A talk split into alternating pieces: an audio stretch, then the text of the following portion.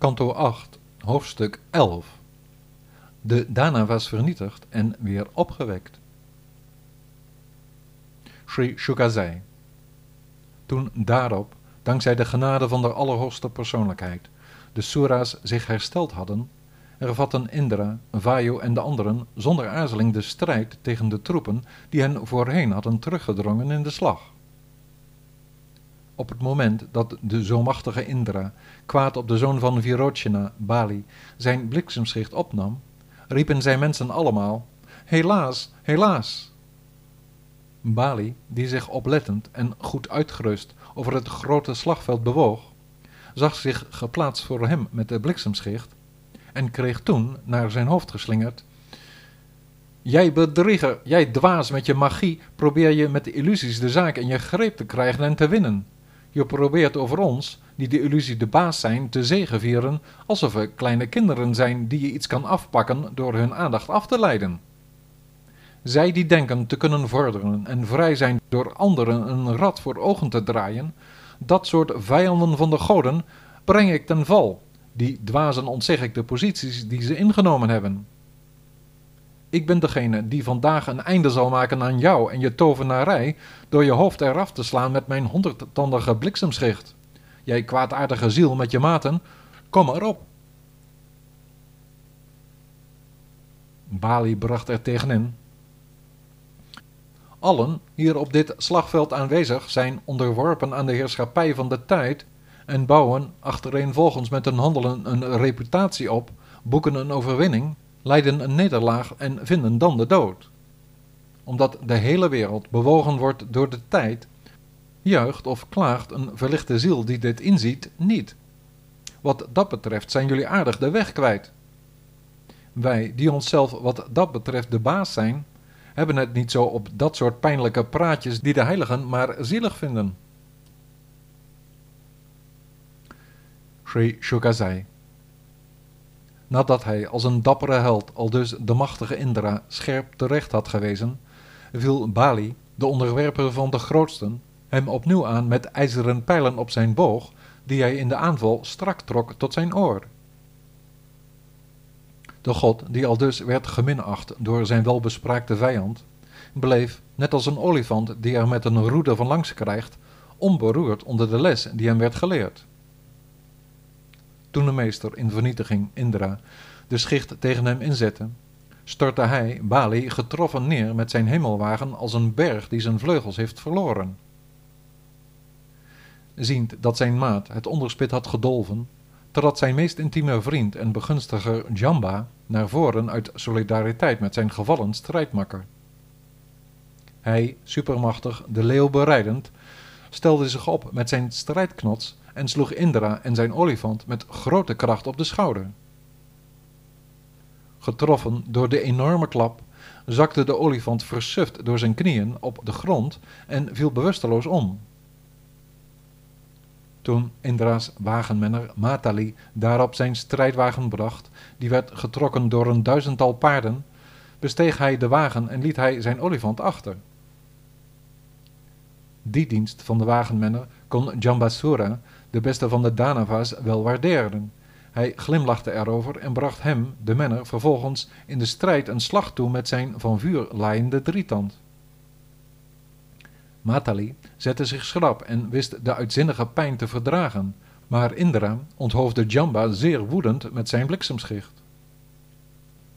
Toen Jambasura's, verwanten van Narada Rishi, vernamen dat hij gedood was, haasten Namuchi, Bala en Pakka zich derwaarts zo snel ze maar konden.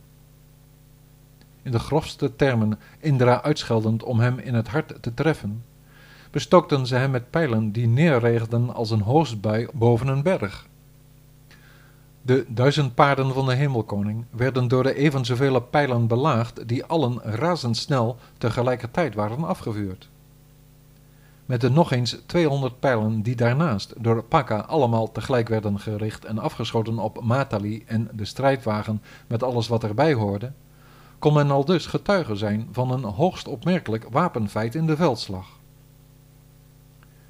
Namuchi vuurde vijftien goud gevederde oppermachtige pijlen af, die door de lucht suizend een geluid op het veld voortbrachten als van een donderwolk vol regen. De Asura's bedolven Indra en zijn wagenmenner van alle kanten onder een dichte pijlenregen die de zon aan het zicht onttrok, zoals regenwolken dat tijdens het regenseizoen doen. Als kooplieden die midden op zee schipbreuk leiden, begon de hele verzameling halfgoden en hun gevolg, die hem niet meer konden ontwaren, beroofd van hun leider te jammeren onder de druk en intimidatie van de vijandelijke superioriteit.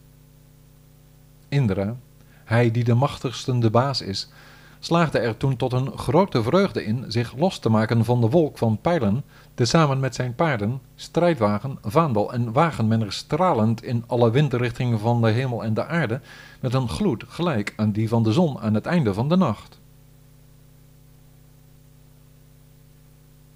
Toen de godheid zag hoe zijn leger door de vijand werd onderworpen in de slag, nam hij briesend van woede zijn bliksemschicht ter hand om zijn tegenstanders te doden.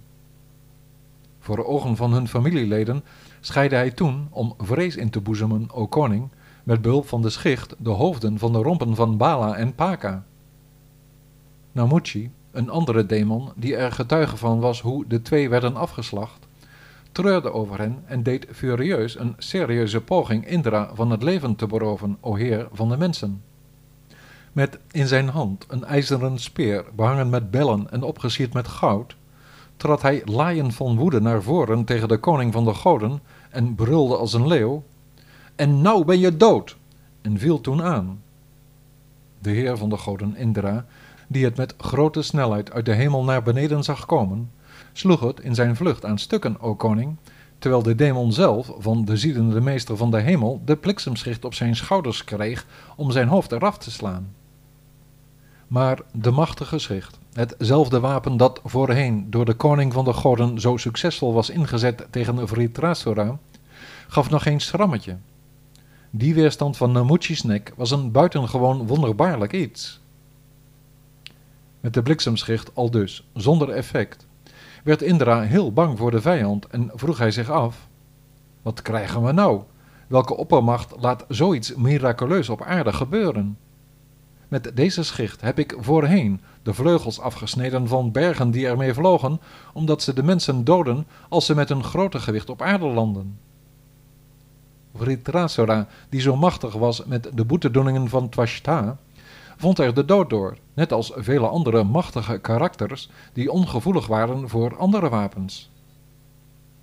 En nu werd die schicht, die zo krachtig is als een Brahmastra, afgeweerd na te zijn ingezet tegen een relatief onbelangrijke demon. Zo nutteloos geworden als een stok, kan ik hem niet langer hanteren.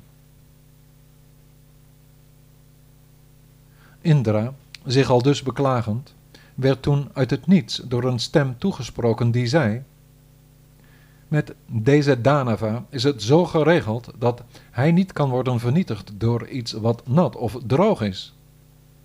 Hij zou niet sterven door iets nats of droogs vanwege een gunst die ik hem verleende. En daarom, o Indra, zal je andere middelen moeten overwegen om je vijand aan te pakken.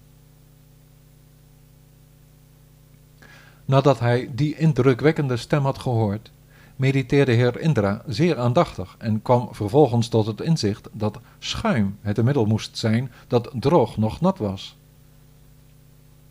Aldus greep hij Namuchi's hoofd vast en doodde hij hem met het wapen dat nat nog droog was door het in zijn keel te proppen. En daarop overladen al de wijzen verheugd de Almachtige met bloemenslingers. De twee belangrijkste zangers van de hemel, Vishvavasu en Paravasu, hieven hymnen aan. De pauken werden geslagen door de goddelijken en de dansers van de hemel dansten in de hoogste verrukking. Vayu, Agni, Varuna en anderen begonnen evenwel gedreven de overige vijandige Asura's ter dood te brengen, als waren ze leeuwen op de hertenjacht. Devarishi Narada Muni werd door heer Brahma op de halfgoden afgestuurd, o koning, om de machthebbers te weerhouden van de totale vernietiging van de Danava's die hij zich zag afspelen. Sri Narada zei: Beschermd door de armen en het geluk van Narayana, verwierven jullie allen de nectar. aangezien jullie al dus er wel bij varen, moeten jullie nu een einde maken aan dit vechten.